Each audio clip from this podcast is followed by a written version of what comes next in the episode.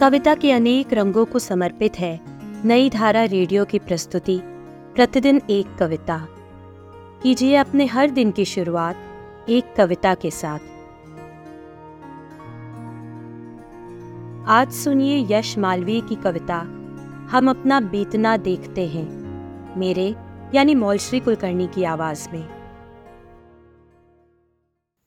कल पर उड़ती नज़र फेंकते हैं, हम अपना बीतना देखते हैं।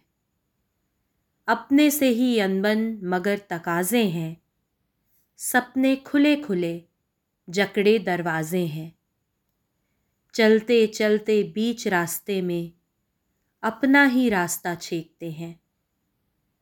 सुबहों के कोहरे को झीना करने की, तारीखों को भीना भीना करने की, जीते जाने की उम्मीदों की संवलाई सी धूप सेकते हैं।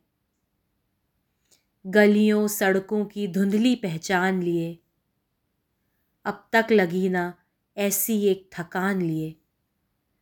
थक जाने के डर ही से अक्सर हाथ टेकते, पाँव टेकते हैं। हम अपना बीतना देखते हैं। आज की कविता को आप पॉडकास्ट के शो नोट्स में पढ़ सकते हैं।